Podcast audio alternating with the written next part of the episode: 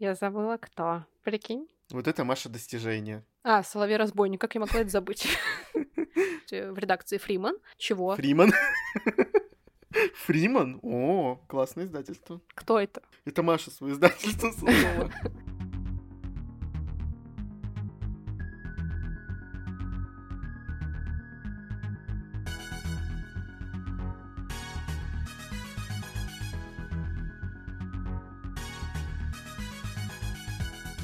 Всем привет!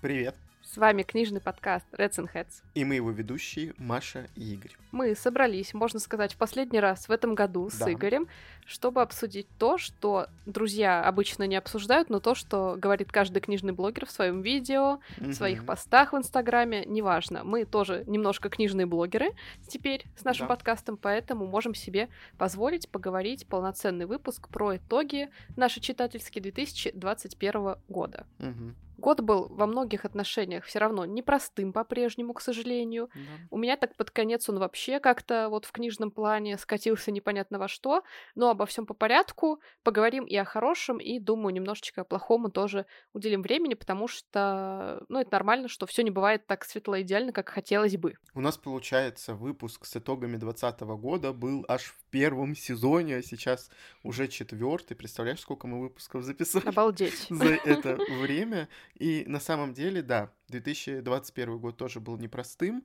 и я вообще не могу его сравнивать с другими, потому что если вы давно с нами или вы слушали там выпуск наш прошлый подобный, то я только в середине прошлого года начал читать прям так усиленно и регулярно, и поэтому это первый такой год, который полноценно от начала и до конца был читательский. Так что сравнения как такового не будет, будет результат, который вот есть на данный момент. Я надеюсь, что мы все-таки не будем грустить, особенно Маша, потому что я знаю, что она так это немножко взгрустнула под конец года, но я думаю, что да. это каким-то образом нас изменит и изменит в лучшую сторону.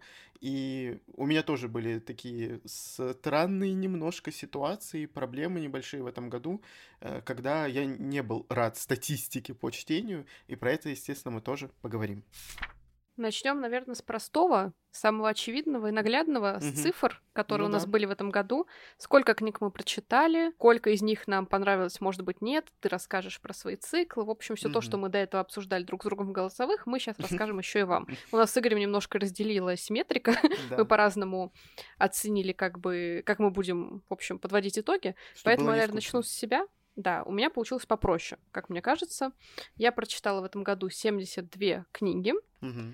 а прочитать мне осталось так-то шестьдесят три из того, что у меня сейчас куплено, что я хочу прочитать. Хотя я говорила, год. что... Да, еще год как раз получается. Я говорила, что я хотела бы прочитать в две тысячи двадцатом году в конце, что я хотела бы в этом году уделить большое внимание своим старым книгам, своим старым покупкам, которые я покупала вот в эпоху расцвета, наверное, книжного блогинга, угу. когда книжных блогеров на Ютубе было мало, но когда их смотрели прям все, и ты смотрел тоже всех, потому что их да. реально вот было так мало. Для меня это какой-то расцвет почему-то, хотя понятно, что сейчас наоборот, как бы людей больше, по идее, сейчас э, этакий ренессанс какой-то, но для меня это было вот все тогда, несколько лет назад, mm-hmm. и тогда я напокупала очень много книг и решила, что мне надо все-таки от них избавляться, потому что покупать я продолжала, а читать нет, как ни странно. И в этом году я прочитала двадцать три старые книги. О, посчитала. Да, я аж посчитала, что именно такое прям у меня самое-самое старое. Это хорошо, но от семидесяти двух это достаточно маленькая доля, то есть это где-то треть, если так говорить абстрактно. А мне хотелось бы все-таки в следующем году дочитать все остальное. Mm-hmm. И то, что более новое куплено, и то, что все-таки старое осталось. Поэтому я... Скажу честно, такая моя новогодняя резолюция самой себе. Я запланировала по возможности максимально отказаться от книжных покупок. Что-то я по-любому буду докупать. Например, книжку Джеральда Брома «Косинок», которая не успела выйти в этом году. И я не могу себя без нее оставить, поэтому извините. Эта резолюция на некоторые книги распространяться не будет. Новую книгу Робин Хобб, если она успеет выйти, я также закажу а, сразу, как это будет возможно. Но, в общем, вы понимаете, что на каждое правило будут свои исключения в любом случае. Но поскольку я поняла, что семьдесят две книги я в этом году прочитала, значит, шестьдесят три я смогу потянуть, скорее всего. Угу. Тем более, что там есть и фэнтези, и что-то посерьезнее, что-то поскучнее. А, поэтому вроде как цель видится максимально более-менее возможной. В течение года была не очень довольна своими оценками.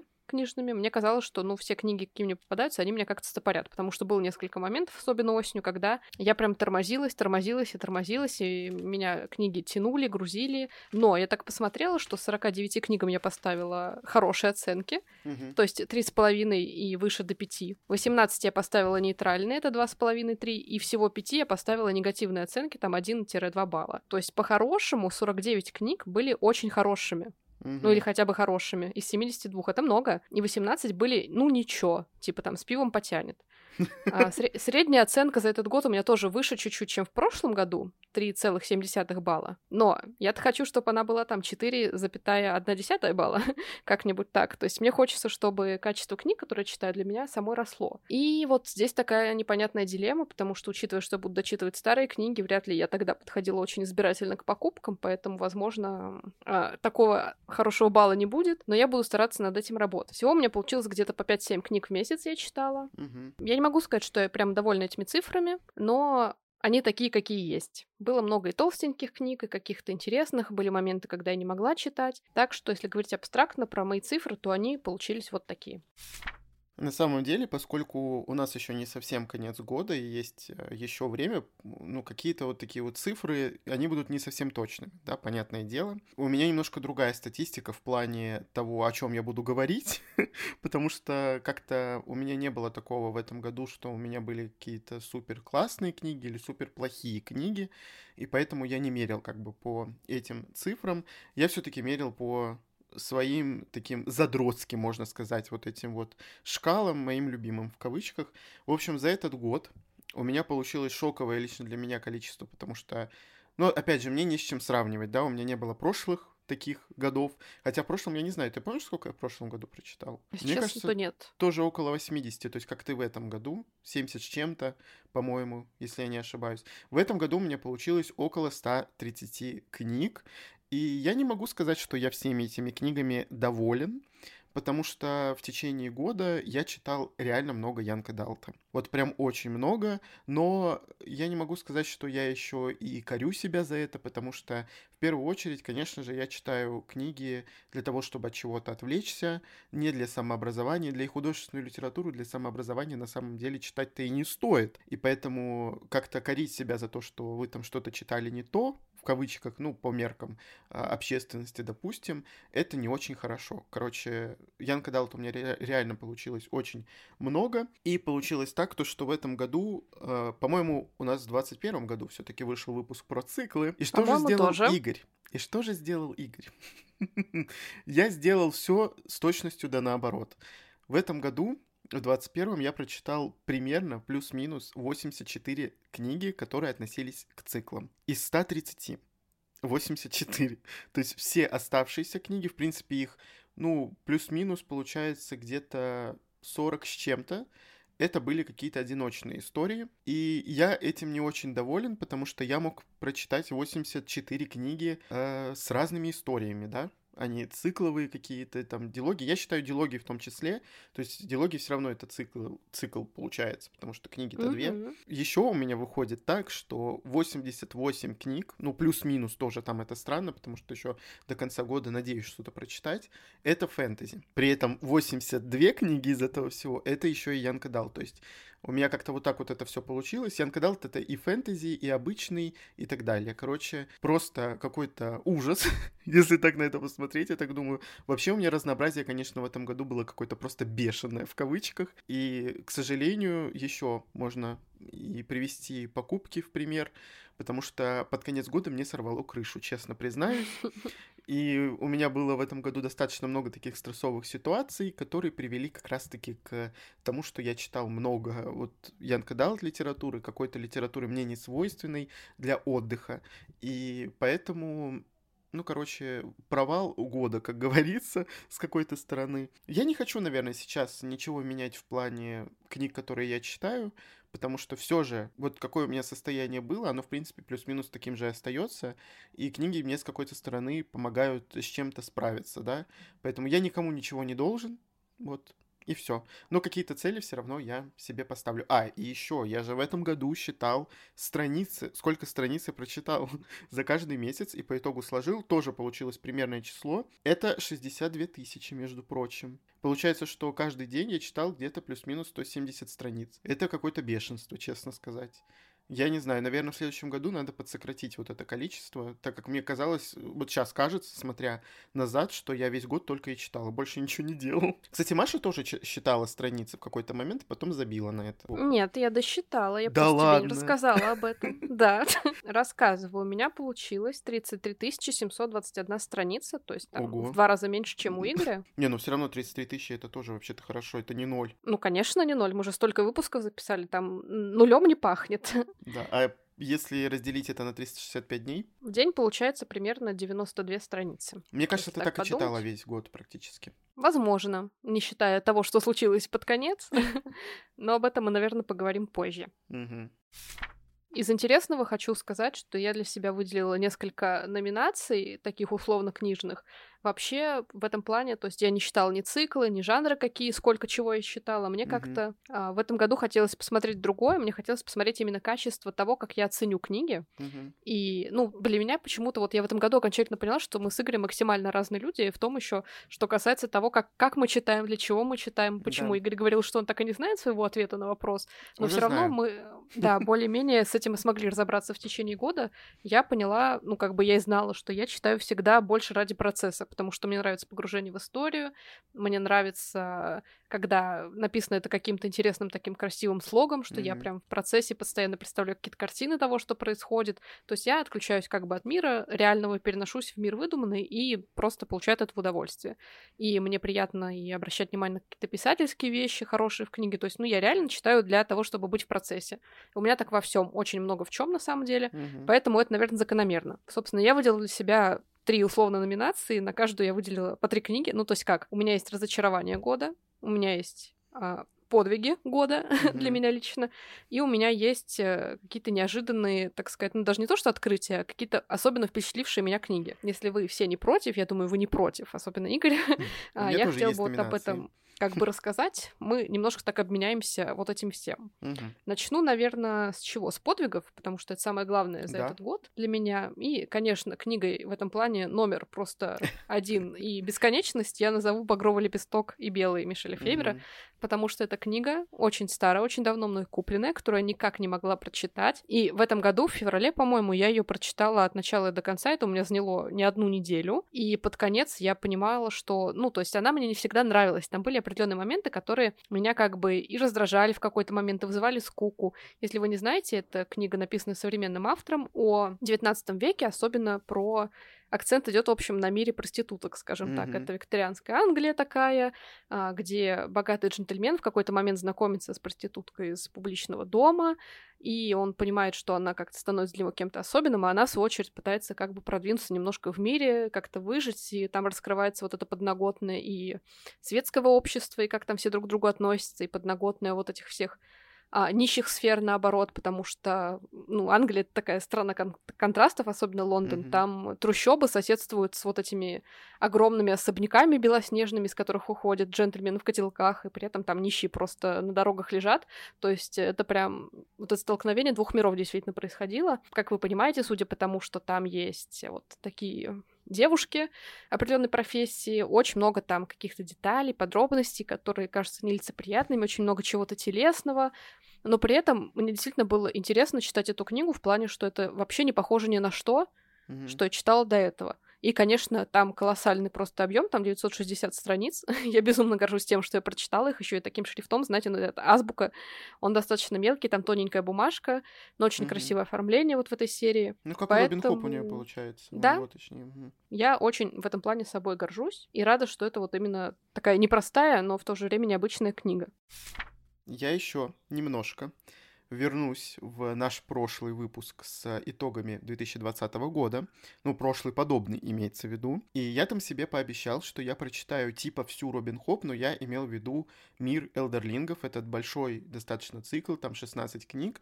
Получается, в двадцатом году я прочитал первую трилогию, И на этот год я себе распланировал, что в течение всего года я буду читать этот цикл, тринадцать книг у меня осталось, ну и плюс-минус они в год уложатся, потому что это маленькие дождевые чащобы, то есть по две книжки на месяц, в принципе, будет адекватно, я так себе и расписал, собственно.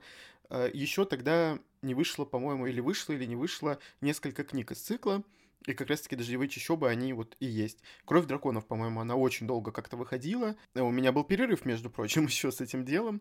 И получилось так, что в январе я соблюдал этот план, а в феврале что-то со мной произошло, и с того момента я как бешеный начал читать эти книги, и по итогу дочитал в середине мая полностью весь этот огромный цикл. Я не знаю, мне было настолько как-то интересно, я был прям вот, я прям горел всем этим делом, я прям горел этим циклом, мне хотелось узнать, что там будет дальше, что Робин Хобб придумает. И настолько они легко читались, как-то приятно, вот про то, что Маша очень часто говорит, я вот испытал как раз-таки с Робин Хобб в этом году, и я на самом деле удивлен, потому что если бы мне кто-нибудь сказал там год назад э, или, не знаю, там в две тысячи шестнадцатом каком-нибудь году, то, что я когда-нибудь возьмусь за книги в девятьсот плюс страниц, я бы сказал, ну, покрутил просто у виска и сказал бы, что нет, потому что я, я не могу. Но Робин Хобб настолько быстро и легко как-то читается, конечно, если ситуации позволяют читать легко, вот, то книги очень быстро идут, и я на самом деле реально рад, то, что я в этом году все-таки выполнил цель, свой план, хоть и перевыполнил его, потому что в два раза быстрее получилось. Я в течение вот этих полугода, которые остались в этом году, нахожусь в этом мире, нахожусь в этом цикле, и вот Маша пока дочитывает его тоже, я постоянно в нем, вот я постоянно головой реально в нем, я постоянно думаю и размышляю, а как было бы по-другому, а как было бы так, и что вообще случилось, чему я рад, чему я не рад. Мне реально хочется заново это все перечитать, при этом не забыть, ну, то есть, как все говорят, стереть память и прочитать заново там, или посмотреть что-то заново. Нет, я хотел бы перечитать это заново. Непонятно, когда это, конечно, случится, но у меня есть такое желание, потому что, ну, я очень сильно полюбил реально эти книги. Второе мое достижение, которое я также отношу к одной конкретной книге, потому что есть все-таки хоть вещи, которые написаны хорошо, они далеко не всегда просто читаются, и, собственно, эта моя рубрика посвящена как раз таким книгам. Угу. Я прочитала полностью книгу Андрея Рубанова «Финист Ясный сокол», который выходил в редакции Лены Шубиной. Я угу. купила эту книгу тоже, ну, такое нормальное количество времени назад, меня она очень привлекла, потому что я, во-первых, фанат славянского такого фольклора, славянской мифологии, я люблю что-то такое в наших книгах, особенно когда это как-то по-интересному обыгрывается. Ну и, в принципе, в разной массовой культуре я тоже это очень люблю и ценю, если это хорошо сделано. И мне очень хотелось вот прочитать, как еще обыгрывается эта легенда вот в такой большой, получается, книге. Потому что это не Янг Далт, это не легкая фэнтези, в котором, ну, просто это как отсылочка такая упомянута, как, например, это есть в «Соколе и вороне», например, или, по-моему, это есть в «По ту сторону реки», это есть «Иди через темный лес» в книгах, это я называю вам сейчас современных авторов, которые писали вот якобы там такое околорусское фэнтези. Mm-hmm. То «Финист» — это совсем другая история, это прям полностью сосредоточено на этом персонаже и на главной героине Маре, которая идет непосредственно к Финисту, как это было в «Легенде». И история эта содержит три части, каждая из которых рассказана разными мужчинами, которых Мария встречала на своем пути. Но это не то, что вы думаете. С ними не было ничего, потому что она шла к Финисту. Никакого румфанта вообще ни разу. Просто это разные, как бы, представители разных сословий. Это скоморох, это бывший воин, который занимается изготовлением доспехов, и разбойник, который когда-то принадлежал к царству, в котором обитает Финист, скажем так. И все эти люди не просто так повстречались Марии на пути, они в той или иной степени помогли как-то продвинуться на ее пути и прийти к тому, что она обрела в конце. То есть вот так неоднозначно я скажу. Угу. Читать это было интересно. Видно, что очень большая была проделана работа над слогом, над составляющей внутренней какой-то, в плане как что-то рассказать, найти какой-то ресерч, чтобы соблюсти историческую достоверность более-менее в плане эпохи, чтобы показать ее приметы, рассказать там, из чего доспехи сделаны, из чего сделать музыкальные инструменты, то есть прям вот это все там есть, скажем mm-hmm. так, чтобы полностью вот окунуть читателя в атмосферу, ну, Древней Руси, назовем это так, сказочной, фольклорной Древней Руси, там даже есть некоторая нечисть небольшая, есть волшебные вот эти способности, то есть я бы назвала это раньше магическим реализмом, но это прям фэнтези, потому что люди там живут с полным пониманием того, что они не одни в мире, mm-hmm. что есть какие-то волшебные существа. Это как бы вот вписывается вполне в ту картину мира, то есть там прям славянская такая мифология, она прям существует наравне с обычными жителями. Это был прикольный, интересный опыт, и, конечно, я горжусь тем, что я дочитала вот такую старую книгу и непростую в моей именно библиотеке в этом году. Маша все о серьезных книжках каких-то говорит, а Игорь, как обычно, какой-то young adult, фэнтези, короче. Следующее мое достижение, потому что, ну, все равно считаю это тоже достижением, потому что это снова цикл. Ребята, вот то, тот выпуск про циклы, это вообще, конечно... Ну, вот говорю, как только я составлю какой-то план, как только я что-то скажу, что я не буду делать, естественно, я это сделаю, естественно. Короче, в прошлом году, по-моему, в декабре, либо в ноябре, я читал первую часть «Стеклянный трон». Обложка там такая очень зимняя, и я, короче, читал, типа, под, под зимнюю атмосферу какую-то эту книгу. Я очень надеялся, что она мне не понравится, потому что я знаю, насколько сильно Сара Маас изменилась со временем, да, потому что все-таки эта книга была написана сто лет назад, когда она еще была сама подростком, шестнадцать лет, по-моему, ей было тот момент, на тот момент, и я знаю, как умеет она скатываться, особенно вот по недавним событиям, которые произошли у нас, отсылка к одному из тоже прошлых выпусков, и он мне понравился. Но я не могу сказать, что к сожалению. В общем, в этом году, в двадцать первом, я прочитал семь книг из этого цикла. Это шесть основных и один сборник рассказов, на самом деле, который просто неразрывно связан с ним, и его не читать, наверное... Ну, нет смысла дальше продолжать читать цикл, потому что там появляются дальше персонажи. В общем, не буду долго рассказывать вообще про это все, потому что будет отдельный выпуск, это такой небольшой спойлер. И на самом деле я им очень сильно доволен, и мне он очень понравился. Это тоже еще один спойлер. И я все-таки считаю это достижением, потому что последняя книжка там тоже на девятьсот страниц, и вообще... ну, достаточно объемный получился цикл. Хоть и было расстройство в Саре Маас в этом году, но были еще хоть какие-то плюсы. Короче, я надеюсь, что в следующем году у меня не будет каких-то цикловых достижений, потому что, ну, это серьезное какое-то, серьезное заболевание какое-то. Ну, как раз вот по нашим достижениям, условным книжным, можно посмотреть, насколько мы разные. Я говорю про какие-то странные книги, которые я считаю там какими-то сложными.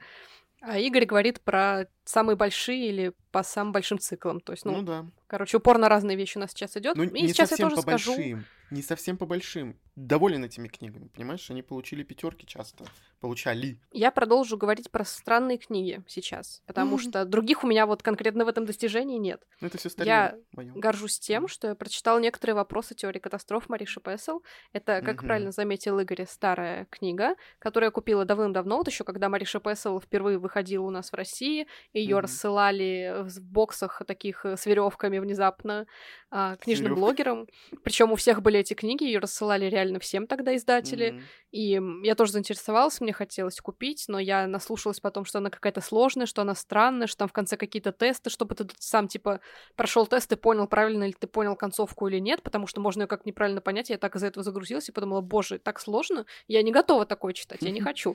То есть у меня сейчас примерно такая история происходит со светилами, несмотря на то, что Игорь ее читал, я ее боюсь читать каждый год, и каждый год я ее не читаю, потому что я боюсь, что я просто не пойму девяносто процентов из этой книги, и как-то, ну, не хочется читать ее, остаться непонятой.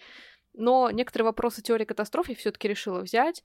Это начиналось интересно. Опять-таки, это та книга, которая не похожа ни на что из, из того, что я уже читала в этом году, mm-hmm. поэтому она вот так немножко выбивается. Ну и плюс она реально такая не самая простая, потому что там очень много сносок, очень много отсылок к книгам, которые реально существуют, и которых не существует внезапно. А, главная героиня — Синь, с очень странным именем. Девушка такая интеллектуалка, она в некотором смысле гений, что называется, потому что она воспитывалась... у отца профессора, который вбил ей с детства любовь к книгам, каким-то фактам, каким-то исследованиям, и она поэтому постоянно читает. В общем, она такая заучка, если можно сказать, mm-hmm. которая просто глотает книги каждый день, как там свежеиспеченные пирожки, и это могут быть там как художественные какие-то простые произведения, так и научные труды. Она прям, с, когда приводит какие-то цитаты, автор, из, там, допустим, энциклопедии про насекомых, она аж страницы дает, то есть вот героиня настолько знает все про книги, настолько она все это помнит, что она вот может вот так спокойно цитировать какие-то там научные труды вплоть до страниц. С ней будут происходить странные события. Они с отцом в очередной раз переезжают в другой город, где она встречает свою будущую учительницу, которая внезапно ее выделяет, хотя героиня считает себя, наоборот, забитой в классе и не умеющей там как-то социализироваться и все такое, но внезапно ее вот э, выделяют в класс, наоборот, ребят, где они такая неофициальная элита этой школы, все хотят быть на них похожими, их там человека четыре-пять, что-то такое, mm-hmm. и вот внезапно Синя оказывается в их обществе и начинает э, смотреть, как у них там строятся отношения, как они общаются с преподавательницей, и после этого там начинается сюжет. Сюжет максимально необычный в плане того, что вы никогда не догадаетесь, чем там все кончится, потому что можно было строить теорию, можно было строить догадки, но прям вот... Э, полностью узнать, в чем был замес, невозможно, потому что до этого догадаться реально невозможно. Но при этом, когда автор это озвучивает, вы понимаете, что черт, а это логично. То есть она все это время вела-вела к этому именно сюжету, но поскольку он совсем необычный, его реально никак невозможно предсказать, вы эти намеки поймете только после того, как вы прочли их все и узнали про эту линию, и тогда у вас все сложится в голове. Mm-hmm. То есть это было тоже для меня так интересно, и то, что в конце был тест на то, чтобы вот понять, правильно ли ты все понял, все ли ты заметил, а он оказался как раз не каким-то суперсложным ЕГЭ, которое надо пройти, чтобы понять, насколько вы осознали книгу. Нет, как раз он про понимание сюжета, и я очень рада, что я там до всего по итогу все заметила, все догадалась. Когда уже, ну, стало понятно, что можно это обсудить, как-то подумать, правильно ли вы прочли. И это такой действительно очень необычный опыт. Я не могу сказать, что я прям супер довольна этой книгой, потому что она очень часто у меня там подвисала, потому что там немножко такой полуоткрытый финал. Но все равно, как подвиг, я себе это засчитываю, потому что, опять-таки, старая книжка, потому что она не самая простая. В плане чтения Мариша Пессл все-таки умеет загрузить читателя, когда этого захочет. И последнее достижение, но не по счету, ну как это имеется в виду? Как не это говорится, точнее? Не по значимости, да. У меня уже все. Голова поехала под конец года. Это книга, прочитанная на английском языке. На самом деле я ничего такого не планировал. Просто так получилось, то, что я в Инстаграме вписался в полукнижный клуб, короче. Клуб людей, которые читают вот книги на английском, ну, русскоязычные имеется в виду. И это как тоже такое достижение, как план. По-моему, я ее прочитал за неделю, она совсем маленькая. Читал я каждый день ее, называется она The House of Hollow. И вроде как она должна выйти в следующем году у нас на русском. Я не думал, на самом деле, что она выйдет, потому что не особо она стала популярной. В общем, эта книга максимально напоминает «Очень странные дела», потому что там есть, ну, прям чуть ли не целая отсылка в плане мироустройства, будем говорить так, потому что это все равно полуфэнтези, так как это происходит явно не в наших реалиях, то есть в нашем мире, но не в наших реалиях. И это, можно сказать, young adult, потому что главная героиня подросток, и триллер, и ужасы, и там были неприятные всякие моменты. В общем, очень интересная книжка, необычная, хотя реально похожа на «Очень странные дела». И плюс-минус там, ну, примерно похожий сюжет, потому что э, мне сейчас, наверное, будет сложно рассказать завязку. В общем, пропали две девочки, и эти две девочки, две сестры, э, в момент как раз-таки прогулки с родителями, ну вот они пропали, и на следующий день они вернулись, но вернулись совершенно в другом виде. Э, у них поменялись глаза, и у них поменялся цвет волос. Они стали серыми, насколько я помню, если я вообще, если я вообще правильно говорю. И вот рассказывается история, что произошло и каким образом э, вот так все изменилось. Родители, естественно, были рады, им не нужно было ничего выяснять абсолютно, потому что вернулись их дети, которые пропали во время прогулки, когда они же и отвлеклись просто, то есть они же и виноваты были в этом всем. Короче, я очень рад, что в этом году все-таки получилось прочитать э, книгу на английском, и я, честно говоря, хочу продолжать этот опыт, но чисто по настроению, потому что все же, когда ты чего-то там не хочешь, или когда ты не совсем уверен в книжке, ну, не хочется тратить на нее время, честно говоря, потому что я пытался в этом году читать еще несколько книг на английском и забрасывал этот момент, но тут впервые добил. И то, наверное, потому что она маленькая, но относительно там не около трехсот с чем-то страниц, но все равно это для меня достижение. Говоря дальше про номинации, хочется, конечно, начать с чего-то положительного, отметить э, какие-то наши, помимо книжных достижений, лучшие книги года, если можно будет так сказать, mm-hmm. э, громогласно. Опять-таки мы поговорим, наверное, про три, но я в этот раз поступлю как Игорь.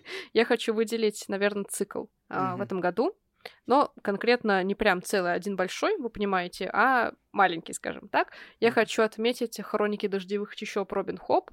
В этом году я у нее прочитала несколько, получается, вот циклов внутри цикла, да. И я могла бы, наверное, назвать каждый лучшим у нее, потому что это Робин Хобб, который я безоговорочно ставлю всегда лучшую оценку, угу. а, потому что она этого заслуживает, потому что я вс- люблю ее мир, я люблю всех ее персонажей, мне всегда интересно, как она пишет, мне всегда нравится ее психологизм и так далее. Я могу петь и дифирамбы вечно. Но... И я. Да, мы вдвоем можем это делать, и я уверена, что мы продолжим это делать, когда выйдет новая книга. А, я хочу просто выделить именно «Дождевые чащобы», потому что это для нее необычный, а, скажем так, жанр.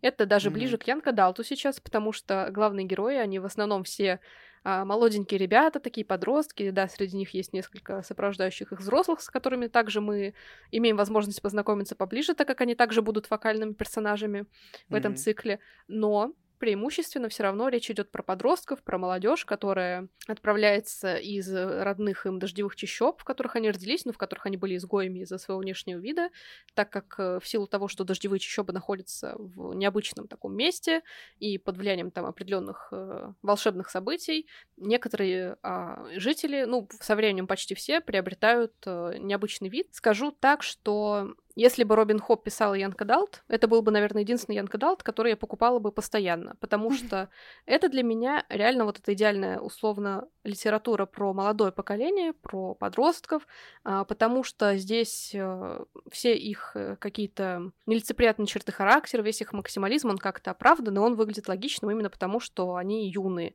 У них нет каких-то супер-пупер способностей, которые их делают максимально необычными, из ниоткуда. Все любовные там какие-то линии здесь тоже оправданы, и почему я вот веду такое сравнение вообще, потому что большая часть Янка Далта меня отпугивает своим клише, в плане, mm-hmm. что это все более-менее одинаково, я все это более-менее у всех читала, и от того, что там у главной героини поменяется цвет волос и там способность к солнцу на способность к тьме, ничего не меняет, по сути, и это как-то, ну, немножко грустно. Авторы не стараются погрузить читателей в свой мир особо, он у них как-то чисто неброским фоном каким-то для персонажей сделан главных. Основной упор идет, конечно, на их отношения, а здесь э, у нас было равное погружение и в мир, и в его историю, в каких-то необычных его обитателей, и в отношения между ними. Mm-hmm. То есть, если у Робин Хобб все предыдущие циклы, как-то я бы не сказала, что есть упоры там на любовную линию, хоть они, у нее, безусловно, это все встречается. Здесь mm-hmm. прям это было прописано очень хорошо, и более того, там за почти каждую я отчаянно болела, потому что у всех персонажей были какие-то необычные конфликты там с их половинками, что-то им мешало быть вместе, что-то не мешало, у кого-то, наоборот, была идиллия, даже про эту идиллию, казалось бы, скучно, было интересно читать. Mm-hmm. То есть даже вот странно, что, когда, говоря про Робин Хобб, я выделяю в первую очередь отношения между героями там, но, говорю, если бы она писала постоянно только один Янка Далт, все время в разных каких-то мирах, скажем так, в разных сеттингах, если бы это были разные циклы, там, по три-четыре книги, я бы реально была бы ее постоянным вот покупателем. Я, конечно, он и так есть. Ну да. Но, мне кажется, это было бы прекрасно. Вот такой именно такой Янка Далт я хотела бы видеть. Это вот прям то, что именно меня устраивает на сто процентов. Понимаю, что не большинство людей, но все-таки меня, да. Поэтому я выделяю именно этот цикл сейчас как э, что-то такое, что меня особенно вдохновило в этом году, что мне особенно понравилось в этом году и что мне особенно было приятно читать по той или иной причине. Я думаю, что все, что выйдет из-под пера и вышло уже у Робин Хобб, мы будем в любом случае покупать, как бы. Это вообще без вопросов. И я хотел сказать, что э, автоматически Робин Хобб и Стеклянный трон, ну, потому что Сара Маас расстроила в этом году тоже, э, попадут, ну, в лучшие книги просто потому, что они мне очень нравились в этом году, но три, как бы, выделю особенно. В первую очередь мне бы хотелось сказать то, что в этом году хоть и не все эти книги получили пять из пяти, но они стали для меня какими-то особенными, я до сих пор о них думаю, и они у меня в голове постоянно, как и Робин Хобб, собственно. И в первую очередь хотелось бы сказать про «Пиранези» Сюзанны Кларк. Несмотря на то, что эта книга многим не понравилась, показалась какой-то скучной, неинтересной, слишком, возможно, каким-то образом заумной, то, что действие происходит в непонятном каком-то мире, непонятном месте. Мне эта книга реально понравилась, она пришлась мне, видимо, возможно, в настроение, то, какое там настроение, то, о чем там говорится, то, какой там мир. Я не буду рассказывать весь сюжет, который там происходит, потому что в этом просто-напросто нет смысла. Единственное, что нужно знать, что это необычная книга просто-напросто. Потом, конечно, оно все выливается в более или менее понятное русло, то есть что-то упустить, наверное, здесь не получится, потому что книга, мне кажется, написана вот абсолютно для всех, возможно, то есть там нет ничего такого заумного, страшного, сложного, просто нужно включить фантазию и как-то представить все, о чем там написала Сюзанна Кларк. Удивительно, но у меня книги, которые я вот выделяю как что-то лучшее, тоже не получили дальше пять звезд. Угу. А, у них дальше стоят четверки, за исключением Робин Хобб, понятное дело. Но просто вышло так, что эти книги в чем-то стали для меня каким-то новым уровнем, что ли. Я пересмотрела там свое отношение к чему-либо, поэтому я их выделила вот как то, что меня вдохновило, порадовало, особенно неожиданно и так далее. Как я уже говорила, здесь я хочу отметить книгу Аделин Грейс «Все приливы судьбы». Несмотря на то, что первая часть «Все звезды и клыки» мне не особо-то и понравилась на самом деле, хотя я отметила, что там необычный такой морской сеттинг, там очень много каких-то атрибутов, связанных с морскими чудовищами, с морской магией, с русалками, с островами, со всем вот этим вот. Но первая часть все равно она была такая более-менее в канонах Янка Далта, потому что есть героиня с какой-то силой, которой нет у других, с ней происходит какое-то событие страшное, из-за чего она понимает, что на ней какая-то особая миссия, она должна куда-то отправляться, в пути она встречает героя, с которым у нее сначала более-менее конфликтные отношения, но потом они понимают, что они там кто-то больше друг другу, там есть и любовный треугольник, скажем так. В общем, все более-менее по канонам, и мне это не особо нравилось. Также мне не особо нравилось, что у главной героини такой, я бы не сказала, что прям прописанный характер, потому что я вот неоднократно это буду говорить. У авторов Янка Далта есть такая черта, что они, видимо, чтобы сделать какого-то героя, который будет нравиться всем более-менее, выписывают ему разные хорошие черты и плохие. То есть они противоречат немного, немного друг другу в этом плане. То есть это может быть и жестокий персонаж внезапно, но при этом он якобы сердобольный, любит детей и так далее. То есть, ну, это странно немножко. Если уж ты там пишешь персонажа, ты прописывай его полностью со всеми его там нюансами и так далее, а не подстраивай его под нужную тебе ситуацию, чтобы там в какой-то момент либо обелить его, либо очернить. Ну, то есть реально это встречается почти у всех. И почему я выделяю сейчас «Все приливы судьбы», вторую часть? А, потому что сюжетный поворот в конце, как она решила расправиться с сюжетом, скажем так, и исправить ситуацию, которая возникла в первой книге, просто вывел для меня на новый уровень. Я считаю, что надо быть сильным автором, чтобы так сделать, потому что многие авторы в чем-то потакают своим героям, в чем-то потакают сюжету, в чем-то потакают сами себе. Они не хотят что-то делать или даже там боятся реакции как читателей на что-то. А здесь, как мне кажется, все сложилось пусть и не так, как, возможно, хотела бы я. Здесь это произошло вот, видимо, так, как это задумывал изначально автор. И это не самый такой сладкий, не самый легкий конец. Только из-за этого я была готова поставить, собственно, хорошую оценку, и я ее поставила. Четыре звезды. Я считаю, что нужно иметь силы расправляться с текстами так, как вы задумывали, а не так, как от вас ждут ваши поклонники, ваши друзья, вы сами, как бы вам не было там жалко каких-то персонажей, или как бы вам не хотелось, чтобы там все было вокруг только светлое, чтобы был счастливый конец. Если вы понимаете, что сюжет того требует, нужно делать так, как того требует сюжет, и вот иметь силу, иметь волю это написать. Это, к сожалению, сложно, это бывает не у всех, и вот в этом плане мне очень приятно, что Аделин Грейс как-то была в этом плане сильным автором. Следующая книга тоже в жанре, можно сказать, Янка Далта, может быть и нет. Это «Незримая жизнь Ади Ларю» Виктории Шваб. Честно говоря, когда я ее покупал, я не думал, что эта книга настолько мне сильно придется по душе, настолько сильно понравится. И я тоже о ней постоянно думаю. То есть она, ну не постоянно, она у меня в голове иногда вылезает, так скажем. И эта история не совсем простая, эта история сложная, хоть и не совсем однозначным таким концом, то, что типа это одиночная книга, но, возможно, будет продолжение. И не могу сказать, что мне совсем понравился конец, но то, какой она вышла, она мне очень понравилась. Эта книга рассказывает про девушку, которая типа не такая, как все, она живет старые-старые достаточно времена, в восемнадцатом, по-моему, это началось действие веке.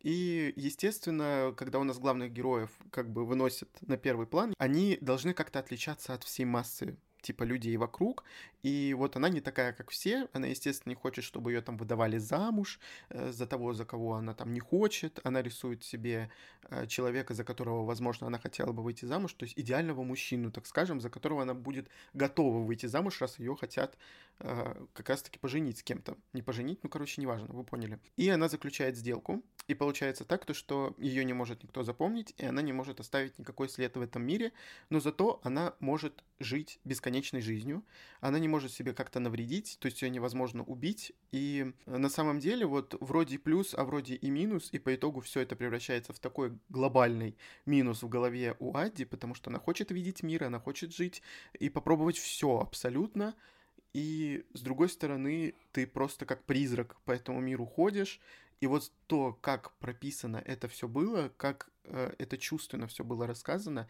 меня, честно говоря, поразило. Эта книга реально является для меня лично лучшей в этом году, хотя она тоже не получила пятерку, потому что есть свои минусы, но насколько она вот залезла ко мне в душу и до сих пор там сидит. Последней книгой в этой номинации, достаточно приятной для нас, я хочу внезапно назвать классику Анну Каренину от Льва Толстого. Мне кажется, а, это мне должно кажется, было быть достижение.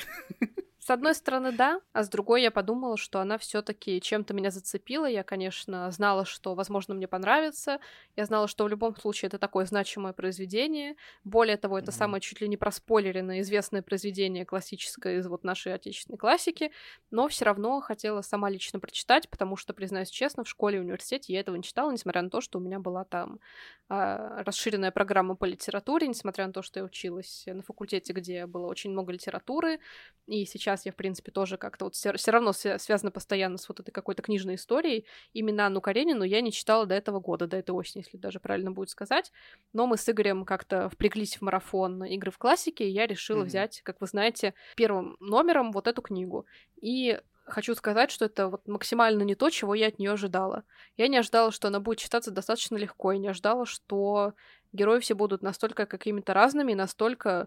даже они со всеми своими неприятными какими-то их чертами будут тебе казаться понятными, и ты будешь принимать все эти их черты, потому что понимаешь, что идеальных, ну, не бывает людей, и насколько неожиданно для меня оказалась фигура Анны Карениной, которую а, весь книжный мир постоянно защищал, считал ее жертвой времени и всего такого, а я читала, и у меня вообще просто мир переворачивался, потому что это совсем не то, что я реально представляла, ожидала увидеть. И я справилась с ней, как мне кажется, относительно быстро, мне было действительно очень приятно ее читать, я Игорю даже, помню, какие-то цитатки кидала, да, а, потому что там были... говорили на тему Анны Карениной.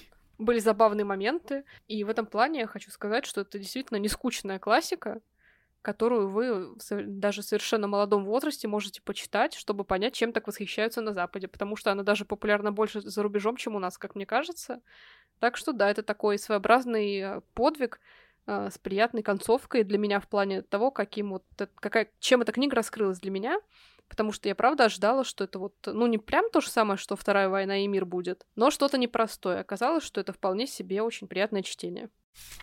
Следующая книга внезапно, ну и финальная, можно сказать, в этом списке, тоже своего рода Янка Далт. Ну, потому что его было много в этом году, и он был не весь хорош, но ладно. В общем, это книга нашего отечественного автора, Евгении Сафоновой. Внезапно, просто. Я не, не ожидал, честно говоря, когда завтра настанет вновь. Эта книга...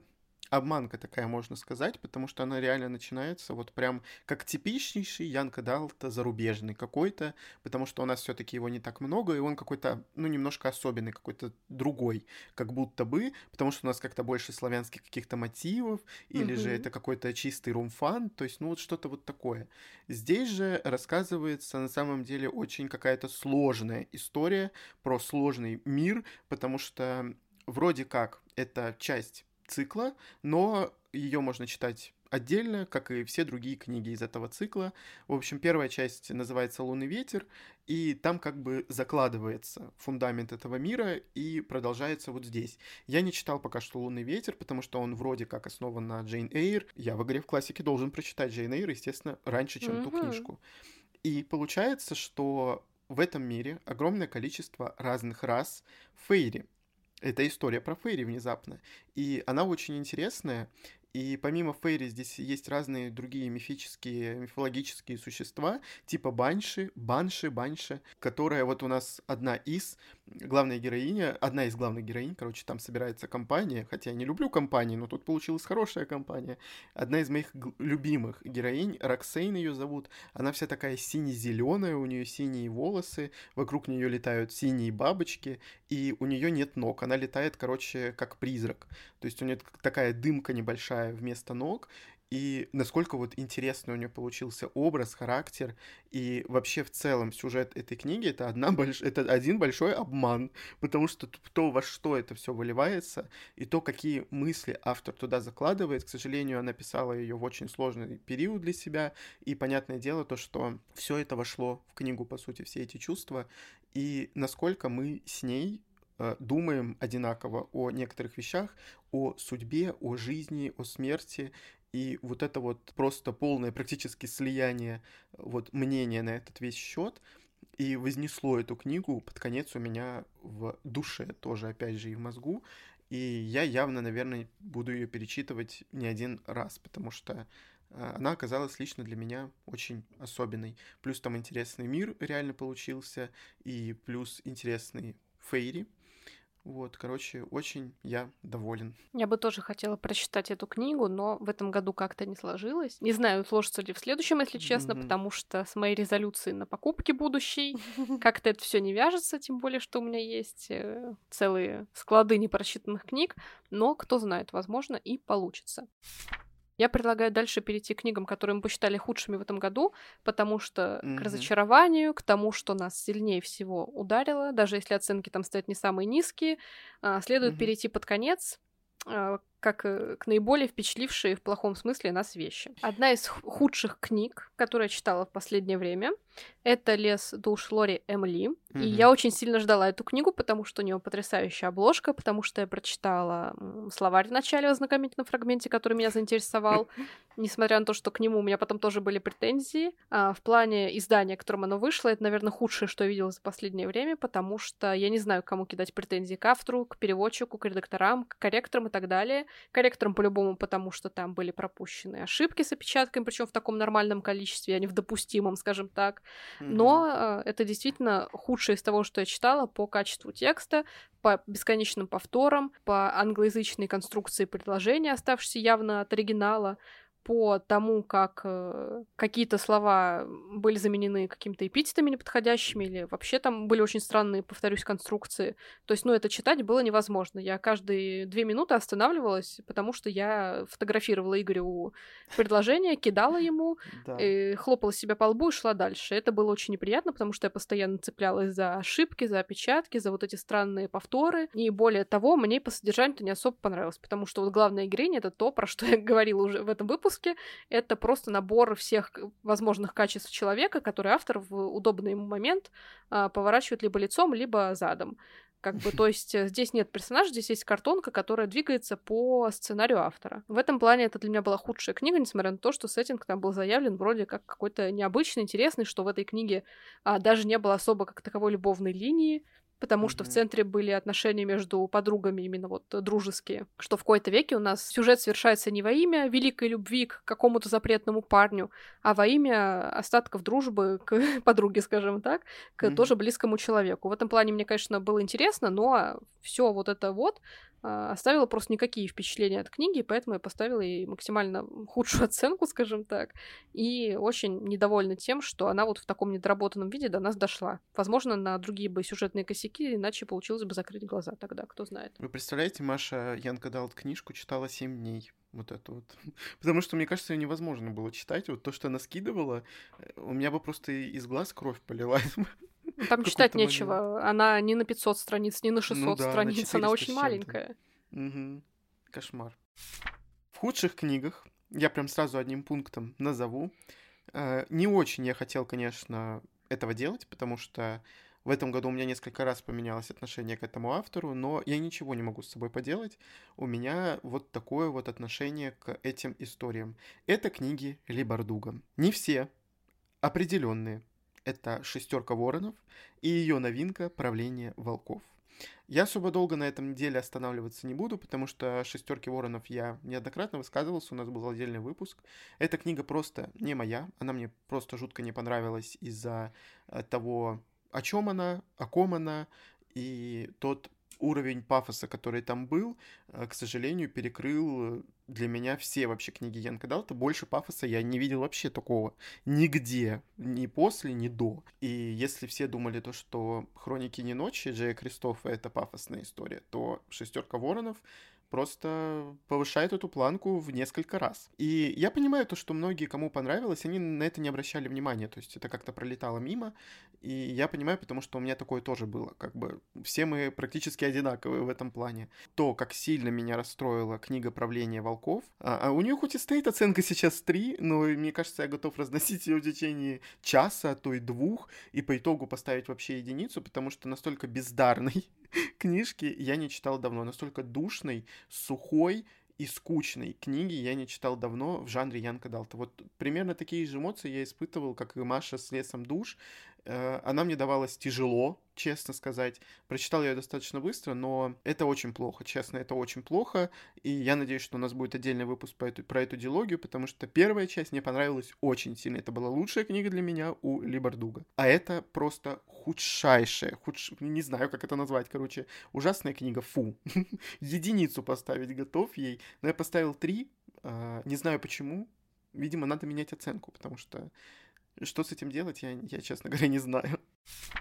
Моей следующей худшей книгой будет «Автоквирография» Кристины Лорен. С этой книгой вообще очень интересная история, потому что Игорь пытался меня предупредить, но я со своей да. памятью, разумеется, все забыла. Я была уверена, что это просто какая-то интересная книга про писательство, в которой главный герой будет справляться со своими чувствами, сублимируя их в написании первого своего в жизни романа. И вся mm-hmm. эта тема с писательством была для меня очень интересной. И, собственно, только из-за нее я и взяла. Как выяснилось, Кристина Лорен — это псевдоним двух подруг или девушек, я не знаю, кто они друг другу, которые зарабатывают на жизнь тем, что они пишут любовные романы.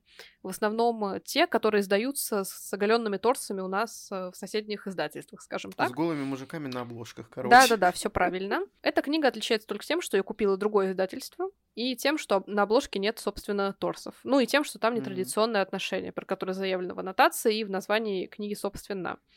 Но ничего там про писательство вообще нет. Это абсолютно унылая книга про какого-то неприятного персонажа, который пошел на писательский курс просто потому, что надо было куда-то пойти, и который э, даже не то чтобы не пытался писать э, книгу, а он просто, ну, пересказывал там свою какую-то жизнь. У него абсолютно хорошая жизнь, потому что у него понимающая семья, которая приняла его таким, какой он есть, которая поддерживает его, но он все равно ноет при этом. Uh-huh. Он не может никому признаваться, потому что, ну, типа, не принято, хотя он сразу заметил, что там есть симпатия к нему тоже со стороны. В общем, это был какой-то непонятный сюр, размазывание соплей по чистому листу бумаги, на котором ничего не происходит, скажем так. Поэтому для меня эта книга оказалась абсолютно, ну, никакой. И учитывая, что я не особо, к тому же, вот фанат каких-то там просто отношений ради отношений, мне это было mm-hmm. неинтересно читать. Я вот надеялась, что хотя бы писательский сюжет придаст что-то необычное этой книге, и ради чего мне будет интересно читать. Но его там нет вообще, он там тупо вот как, не знаю, даже не фон, а просто как интересная деталь, которую можно поставить в УТП, чтобы, типа, купить эту книгу у читателю. А, по mm. сути, это то же самое, что вот все эти романы с голыми торсами, только разница в том, что тут не мужчина и женщина, а просто два парня. Ну, как бы все. И поэтому это вот такая посредственная штука, которая явно, ну, не для того, для чего я ее собиралась покупать, нужна. Так что в этом плане она мне не зашла ни по аннотации, хотя, ну, короче, я ждала от нее больше, вы понимаете. Оказалось, что это просто, ну, сублимация опять-таки та же. И последняя книга, а, ну, потому что было две до этого. У меня лично это «Париж в настоящем времени» Марка Хелприна. Я Маше присылал, ну, присылал, говорил, рассказывал, чем это все дело закончилось. И я ожидал, наверное, от этой книги какой-то, возможно, атмосферы Парижа, менталитета, французского менталитета, парижского менталитета, потому что люди в каждой стране и в каждом городе в этой стране разные все-таки, но насколько она странная, насколько она неприятная, конец у нее вообще просто сверх какой-то тупости и глупости, что, ну, я прям разочарован был. Я купил ее слишком дешево, и я повелся на отзывы хорошие, в принципе, и на обложку, естественно, красивую, и потому что это про Париж, а я люблю Париж, ну, просто в своих мечтах я его люблю, потому что я там никогда не был. И я вот надеялся на что-то реально такое вот, ну, атмосферное, со своим там сюжетом каким-то, а получил просто такую чушь, ребята, просто такую чушь. Это было ужасно, честно. Это была самая ужасная, наверное, книга в этом году. По-моему, я ей даже поставил двойку, и она меня жутко расстроила, и вообще слишком мне сильно не понравилась. Она абсолютно для любителя. Там э, люди болеют раком. Я ненавижу, когда люди болеют раком в книгах, в фильмах. Это моя стоп-тема, мне вообще не нравится такое. И, ну, короче, фу. И я даже говорить об этой книге больше ничего не хочу. Я не знала, что мне последним назвать худшее, и, возможно, я сейчас буду несправедлива, но я все-таки назову эту книгу. Это «Фэй. Сердце из лавы и света» Катарины Херцог, которая вышла, mm-hmm. если я не ошибаюсь, в редакции Freedom, и она очень красивая.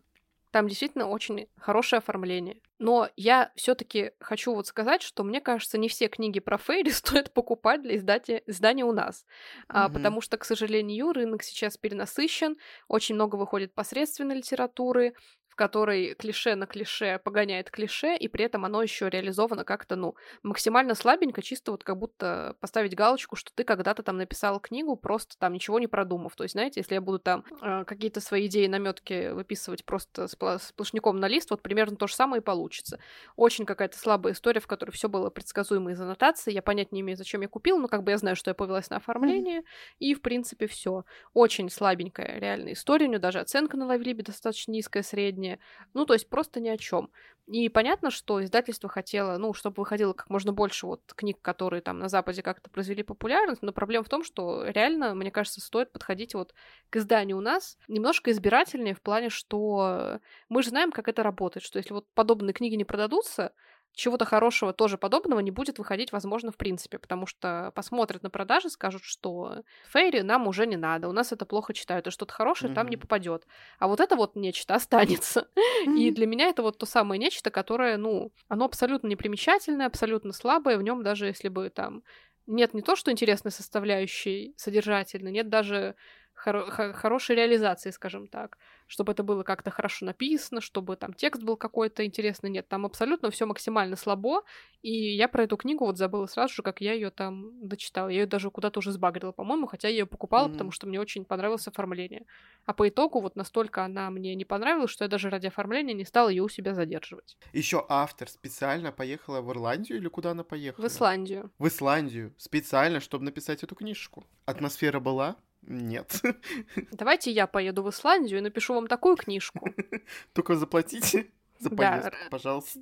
Сразу поймете разницу, что называется. Ну и, наверное, стоит перейти к таким разочарованиям, расстройствам этого года в плане книг, а потому что, ну, они тоже есть, к сожалению. И вот у нас на хорошие книги вроде две номи... одна номинация, а да. тут прям вот про плохие аж две. Но, честно говоря, про плохие даже я люблю слушать, потому что все-таки больше каких-то эмоций человек выплескивает, так как мне про хорошие книги иногда бывает нечего сказать, потому что они просто для меня хорошие. Я их люблю, и все. Вот единственное, что я могу сказать, короче. Разочарование этого года, первое мое, это «Царство греха» Кэрри Манискалка. Я повелся, как обычно, на ведьм. Но я понимаю, видимо, что вот в Янка Далте, видимо, ни на что уже не надо даже вестись. Не нужно надеяться, то, что будет какое-то раскрытие темы, будет какое-то раскрытие сверхъестественных персонажей. Вот все звезды и клыки, наверное, в этом плане исключение, потому что там реально классный мир. Вот автор придумал классный мир. Здесь просто какой-то кошмар. Я хоть вроде и поставил три с половиной даже этой книги, потому что вроде была такая интересная атмосфера. Я ожидал ведьм, а получил какую-то фигню. Получил какой-то ромфант сначала, а во второй части, говорят, уже чистая эротика. К эротике мы, конечно, еще вернемся, но в данном случае это просто, э, мне кажется, какое-то нерациональное использование бумаги просто-напросто. Мне жалко бумагу всего мира, которые вот печатают эту книжку. Она очень популярна за рубежом в Америке, она популярна у нас. Ее тираж раскупили очень быстро, но то, какое там пресное, неинтересное, скучное содержание, мир ни о чем, главная героиня ни о чем. И вот это вот, когда встречаются два героя просто, и у них сразу вот эта вот любовь, ты понимаешь, что у них будет пара вот эта вот. Ну почему так это неинтересно написано? Вы мне скажите, пожалуйста, почему это настолько скучно? Во-первых, я не всегда верю в любовь с первого взгляда. Во влюбленность верю, а в любовь нет. То, что это все до гроба, до конца жизни. Потому что такое случается очень редко. Но в Янг Эдалте у нас случается, ну и в Руфансе в целом, это везде просто. Но это, видимо, мечта всех э, людей. Ну, женщин, будем говорить так. Короче, это кошмар. Это просто кошмар. И вторая часть, насколько я понимаю, будет еще хуже. Что мне с этим делать, я не знаю. Ничего. Я хочу назвать одной из худших книг, книгу, которая Игорю, в принципе, понравилась, потому что мы ее читали, ну, не прям вместе, но типа того. А я хочу назвать «Лисью тень» Джули Кагавы. И я, в принципе, поняла, что мне с этим автором явно не по пути, но зачем-то я купила весь нью цикл про железных фейри. Я не знаю, как мне с этим жить в следующий год. Я просто готова уже, не знаю, харакири сделать за себе за эту идею. В общем, «Лисья тень».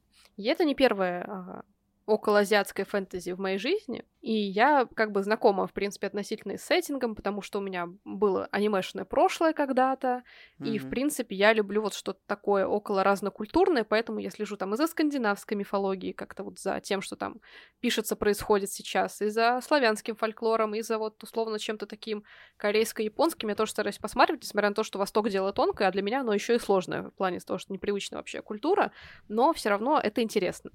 И вот «Листья тени» оказалось для меня максимально посредственной штукой, штукой, потому что а, там все происходило по более-менее одному шаблону. Главная героиня, абсолютно тупейшая, кстати сказать, вот это мой нелюбимый тип героинь в аниме, когда они вот такие типа дурочки веселенькие, но которым прощают все. Они очень громкие, звонкие, но при этом они относительно без мозгов, но зато они чувствуют, вы понимаете, это другое, вот. И это вот абсолютно такой типаж.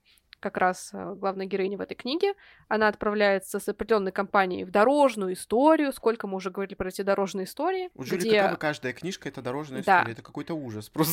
Можете послушать наш выпуск, специализированный про дорожные истории, чтобы понять, о чем я говорю.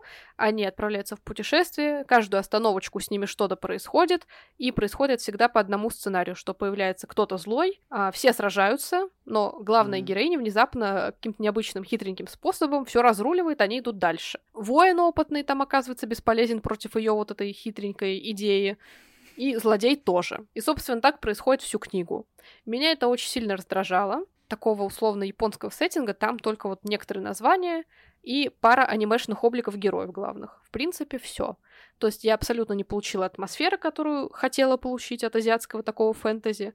Я абсолютно не получила какое-то приключение. Особенно и потому, что нам с самого начала рассказали, что там несколько главных героев будут э, идти за вещами, которые есть у противоположного главного героя, и они не догадывались об этом до самого конца. А мы знали об этом с самого начала. Очень интересно, спасибо, что было здорово наблюдать за этой актерской игрой в неведении, скажем так. Вообще у меня вопрос к издательству, почему вот уже полтора года не выпускается продолжение. Вот я ее прочитал совсем недавно, казалось бы, но я уже ничего не помню.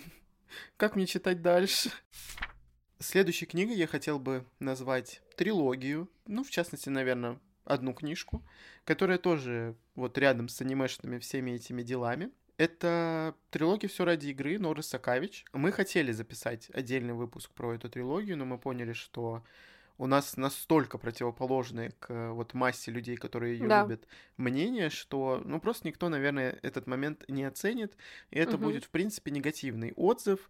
И я понимаю, вот как человек, который тоже там любит какие-то книги, что ну не всегда приятно слушать что-то вот ну подобное. Ну, типа не слушайте, но все равно, короче, не хотелось нам этого делать. И на самом деле вторая часть получила от нас двойку. Я не помню, что у Маши, но у меня была двойка, короче. И у меня. Мне абсолютно не понравился «Король воронов», меня бесила просто каждая строчка, меня бесили вот эти имена и заменительные имен, меня бесило, угу. какое количество имен на этих страницах, кроме угу. имен персонажей, там нет ничего в этом тексте, просто. Там постоянное перечисление, кто, куда, где сидит, за каким столом, за каким углом, все это с именами, все это с фамилиями, все это с заменительным. Просто вот я не видел ничего, кроме этого, в книге «Король воронов». Но случилось такое, то что вообще у меня в этом году огромное количество книг, и я к ним относился как-то немножко лояльно, только потому что они мне попадали в настроение. Вот «Свита короля» попала мне реально в настроение и как-то вывезла в моем эмоциональном плане этот цикл, и я не выбесился с этой книги. Да, я пробивал себе порой лоб, но мне эта книжка понравилась почему-то. Я не понимаю, почему, но настроение, говорю, вот все зависит лично у меня от настроения. Маша просто не может закрыть глаза на некоторые моменты, поэтому даже настроение может не спасти книжку в этом случае. Маша у нас такой строгий критик.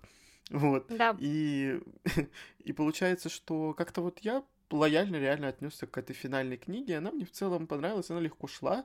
Мне было интересно ее с какой-то стороны даже читать, азартно, можно сказать. Но вот меня раздражает сейчас вот эта вот мода, знаете, когда вот видно, что человек там смотрит аниме или увлекается азиатской культурой, насколько у них списаны все персонажи, все характеры. Мы про это говорили уже. насколько вот у них идет списывание вот этого вот всего, каких-то, ну, стереотипных вещей, да, и вообще образов героев там из аниме или из каких-то фильмов, это прям так видно, и mm-hmm. прям видно то, что это пережеванное вторичное сырье, оно популярно только потому, что популярно то, что переживали. Я думаю, понятно сказал. И... Короче, вот такие вот волны у меня в этом году случились с Норой Сакавич. И я даже задумался, что, возможно, стоит перечитать его когда-нибудь, если у меня будет желание на это, но не знаю, честно сказать. Мне не понравилась и третья книга максимально, то есть для меня это, ну, абсолютно нереалистичная история, которая... Да это фэнтези. Действительно как-то списана с аниме, видимо, не зря «Читай город» действительно помещает эту книгу всегда в раздел фэнтези, mm-hmm. как ни странно, но при этом она очень зашла у нас в стране, у нее какие-то бешеные продажи постоянно, mm-hmm. и видно, что она создана для своей целевой аудитории, которая явно не оценит вот наше мнение, потому что мы с Игорем из нее немножко выбиваемся. И да, уж я поэтому... аниме, например, не люблю, хотя Маша любит. Ну, любила, типа, ну, сейчас да. Она не смотрит. Я вообще не люблю эту культуру, и поэтому мне непонятно было, почему это любят. То, что органично смотрится в аниме, не всегда хорошо перекочевывает в книги. В принципе, mm-hmm. там, если, наверное, с самого начала на это все напирать, как-то, может, оно бы и неплохо смотрелось, но вот на серьезных щах это абсолютно как-то, ну, не знаю, не читалось. В общем, мы поняли, что у нас реально абсолютно разные взгляды с целевой аудиторией. Если там в случае с Сарой Маас, допустим, мы можем где-то пробомбиться, потому что ее читательницы тоже все разные, и mm-hmm. то, что там срабатывает один раз, потом не срабатывает у других, и они тоже там взрослеют и так далее, отменяется что-то, то вот в случае с «Все ради игры» цикла, мне кажется, ну, мы просто откроем ящик Пандоры ненависти да. к нам, и, ну, в общем, решили мы про это дело не записывать, и хорошо, что решили, потому что оставим это вот для людей, которым это нравится, мы просто не будем больше иметь с этим никакого дела, я так точно. Игорь, может, еще перечитает. Да. Я поняла, что, ну, мне просто надо это куда-то убирать, потому что это очень много места занимает на полках, ну, очень много, очень толстые книги, очень пухлые.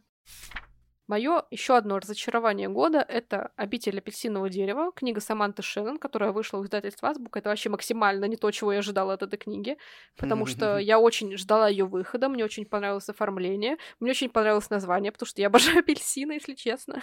Ну и как какой-то, не знаю, там дракон на обложке, название какое-то такое около эльфийское, я ждала чего-то подобного, но я получила какой-то... Книга одиночная еще. Да, то есть не цикл, представляете?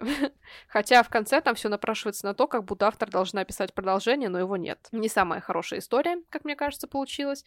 Внутри абсолютно нудное какое-то содержание, которое настроено на около такой политический лад. Более того, страны там повторяют реально существующие страны сейчас. И я не уверена, что это иногда хорошая иллюзия. В этой книге очень странные драконы, которые летают на каких-то непонятных приспособлениях, и пока я не посмотрела фильм про Шан-Чи, я так и не понимала, про что речь, хотя, ну, я как бы знаю, что китайские драконы, они немножко отличаются от европейских, но все равно. Mm-hmm. Это было там так описано, что я скинула Игорю, и мы сидели такие, а, э, а что, а куда, а где, а зачем, а куда вот это вот? То есть, ну, реально было максимально непонятно. Очень много фокальных персонажей в этой книге, было все очень нудно, я никому не сопереживала, потому что все герои какие-то, блин, неприятные, если честно. Mm-hmm. То есть, я прям мучилась с этой книгой, это я помню, очень много времени она у меня заняла, и очень жаль, потому что то, чего я жду обычно от фэнтези, это вот чего-то увлекательного, знакомства с миром, исследование каких-то новых локаций, изучение там архитектуры фэнтезийной какой-то, необычной, там, mm-hmm. знакомство с их существами, с расами и так далее, вот, в конце концов, само приключение, ничего этого не было. Был какой-то геополитический нудёж, прошу прощения, я, mm-hmm. поэтому эту книгу мне тоже надо куда-то сбагрить теперь. И следующая книга, про которую мы уже высказывались, поэтому мы не будем особо останавливаться очень долго на ней, это реально разочарование года, и, как я сказал, ну, немножко за кадром, то, что разочарование даже хуже худших книг, попадание в худшие книги. Это «Королевство Серебряного Пламени» Сары Маас. Наша любимая тема, на которую мы готовы бомбить все время, просто бесконечно двадцать четыре на семь. А, несмотря на то, что вот многие пишут, типа, а чего вы ждали, а зачем вы ждали, мы там ничего не ждем от Сары Маас, мы понимаем, что это такое восемнадцать плюс, кто-то называет это тридцать пять плюс, угу. потому что это семнадцать, это как-то слишком абсолютно скромно. Да. И серьезно, вот вы вот говорите такие вещи, типа, чего ждать от Сары Маас, но я ждал вот просто хотя бы уровня первых трех книг, хотя бы уровня первой трилогии, потому что тот, как, тот масштаб, который там есть даже у «Королевства крыльев» и «Руин», вообще не дотягивает, не то что вот просто не дотягивает, он там в космосе, вот реально он где-то в космосе, а вот это где-то там на земле, на дне Марианской падины, впадины, угу. Вот это вот «Королевство Серебряного это Пламени». Правда. Эта книга написана по фану, эта книга подписана для какого-то... Са... Написана, подписана, чего? Написана для какого-то самолечения, самореализации какой-то, для того, чтобы сублимировать вот на вот этом вот, угу. Представлять вот это вот. И Саре Маас, видимо, не хватает фильмов восемнадцать плюс, чтобы вот как-то вот самореализоваться там, я не знаю. Короче, я ненавижу, когда фэнтези превращают в эротику. Ребят, пожалуйста, давайте мы не будем это делать. Это как-то поддерж... Я не знаю, ну зачем вы превращаете книги, фэнтезийные книги, интересные миры, в плоскую, вульгарную эротику? Я не знаю. Сара Маас, вы меня расстроили в этот раз. Вот просто ужасно. Мало того, что она расстраивала и до этого, тут она на дне просто реально Марианской впадины, ребят. Ну, серьезно, по-другому никак не могу сказать. Вот такой вот выходит с максимально отфотошопленными обложками, а за очень дешевую цену и продается где-то, я не знаю, возле метро на лавочках, скажем да, так. Да, с а... мужиками на обложке. Ну. Да, с голыми торсами, с прифотошопленными какими-то волшебными зверушками крыльями. Максимально пушистыми и с главной героиней в максимально длинном платье. То есть mm-hmm. вот так всегда. И да, мы действительно осмелились ждать от Сары Маас в своё время чего-то большего, просто потому что нас зацепил ее мир, и мы увидели, какая может быть первая часть.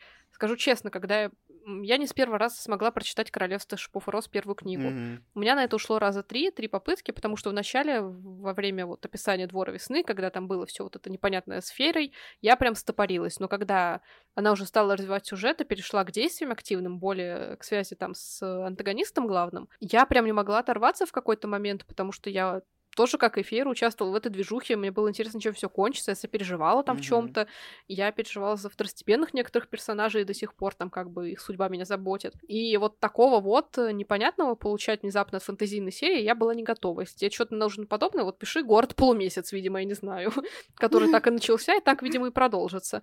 Зачем остальные-то книги других циклов превращать вот в это нечто, я не знаю. У нас с Игорем это будет общее худшее, как бы, худшее разочарование года, скажем mm-hmm. так. Потому что действительно от такой толстой книги ждешь, опять-таки, погружения в мир, какого-то вот развития конфликта, раз ты его вводишь уже в начале. Но реально вот весь этот жир бумажный занимали перипетии эротики, скажем так. Даже не любовной линии, не могу это назвать прям любовной линией, это была вот эротика. Ну и что же? Пора переходить к финальной части нашего этого огромного, гигантского выпуска. Примерно как книга Сары Маас «Королевство Серебряного Пламени», но зато оно содержательнее намного и интереснее. Ну, вроде мы, как. Почему мы? Главное, я хочу сказать про себя, а говорю «мы». Спасибо большое. А, в следующем году я хочу поставить себе немножко цели, но я не буду считать это какими-то планами, обязательными, необязательными. Короче, просто сейчас я представляю, что примерно так может пройти мой следующий читательский год. Я не буду расписывать досконально каждую книжку, просто мне хочется прочитать некоторые циклы, приветик, про которые я уже говорил десять раз, что читать их хватит уже, но все равно, в общем, поскольку этот год две тысячи двадцать первый вышел у меня дико цикловым. Я посчитал, кстати, я забыл сказать про эти моменты, я посчитал, какое количество циклов у меня закончено в этом году, это семнадцать, и какое начато, это двенадцать. Причем все эти, практически, практически все эти двенадцать циклов, они даже не написаны в оригинале. Спасибо большое, тоже еще раз можно сказать. Так вот, в новом году я хочу прочитать классические циклы, фэнтезийные. Это «Властелин колец» в первую очередь. Та история, э, из-за которой Машу немножко триггерит, то, что я ее буду читать. Она боится. Э, вот. И я боюсь, что мы можем поссориться на эту тему. Но я, конечно, вроде, ну, наверное, адекватный человек, поэтому не буду ничего говорить, если мне прям сильно не понравится. Короче, я планирую прочитать «Властелина колец» в следующем году. Я уже купил эти книги и с «Хоббитом» вместе. И я любил в детстве фильмы. Мне очень нравилась эта история, и вот хочется ее э, прочитать.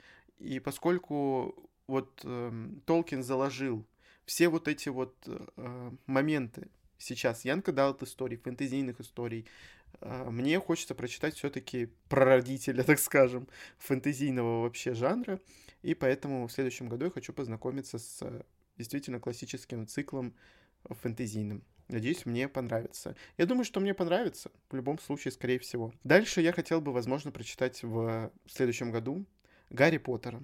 Ребята, тоже возвращение в классическую, практически уже детскую фэнтезийную историю, потому что я все хочу просмотреть фильмы, и думаю, хорошо, что я не посмотрел все фильмы, ведь можно прочитать, а потом увидеть. Поэтому, возможно, это одна из таких хороших целей. Хочу прокомментировать ситуацию со «Властелином колец». Дело не в том, что я там какая-то уродка, которая лишь бы стригерится на Игоря, хотя ему иногда может показаться и так. Но а, дело в том, что я считаю, что эта книга, возможно, лучше всего заходит в каком-то более юном возрасте, и что она, возможно, все-таки как книга классика, как книга, вот основатель жанра, скажем так, несет на себе определенный отпечаток. Основателей всегда тяжело и неприятно читать после последователей, скажем так, потому что они перерабатывают, они делают проще, легче, они больше вариантов имеют каких-то, в то время как классики, кажется, нам зарождают вот канон, от которого потом все отталкиваются, из-за этого нам кажется, что мы подобное что-то видели двести пятьдесят тысяч раз. Но из того, что «Властелин колец» — это мое детство, это мой самый первый фэндом, скажем так, ну и, в принципе, вот мир Толкина, я не могу относиться непредвзято к тому, как читают остальные, скажем так. То есть, вот, ну, это, я думаю, это нормальная ситуация, когда вы любите какой-то мир, и вы совсем не готовы там слушать что-то про него плохое. Это окей, если вы там заранее обговариваете это с друзьями и там просите, что вот если будешь читать, ты только, пожалуйста, там, когда будешь мне рассказывать, а, выбирай как-то выражение или там вообще не рассказывай, потому что, ну, я не хочу расстраиваться из-за твоей реакции. И у меня вот абсолютно такая ситуация. Я боюсь, что Игорь там не понравится, и мне бы не хотелось э, слушать, как он поливает Толкин там говном условно. Ну, не а, будет такого. Потому что я обожаю и книги, и фильмы, и я безумно жду сериал по «Властелину колец». Я не знаю, будет ли он хорошим или плохим, потому что непонятно. Но когда видела первый кадр оттуда, у меня просто натурально пошли слезы из глаз, потому что, ну, я сейчас говорю об этом, мне тяжело сдержаться, потому что, ну, это было что-то прекрасное на самом деле. Я надеюсь, что вот таким будет и весь сериал. В общем-то, я бы, наверное, хотела перечитать даже, может быть, «Властелин колец» с Игорем, когда он будет читать, потому что я давно этого не делала. Прям очень давно, mm-hmm. и, ну, потому что вот для меня это, опять-таки, особый мир, я стараюсь его растягивать, я стараюсь как бы вот как можно реже его эксплуатировать, чтобы он не приелся в голове, и да, это для меня что-то такое особенное, что ли. В случае с Гарри Поттером хочу только вот сказать Игорю, что его ждет, скорее всего, приятное чтение, несмотря на то, что она, опять-таки, тоже на как будто определенно более юный возраст настроена, но все равно, даже если вы там смотрели фильмы, фильмы и не читали книги, в книгах, поверьте мне, скрыто очень много того, чего нет в фильмах. И некоторые герои, некоторые ситуации раскрываются абсолютно по-другому.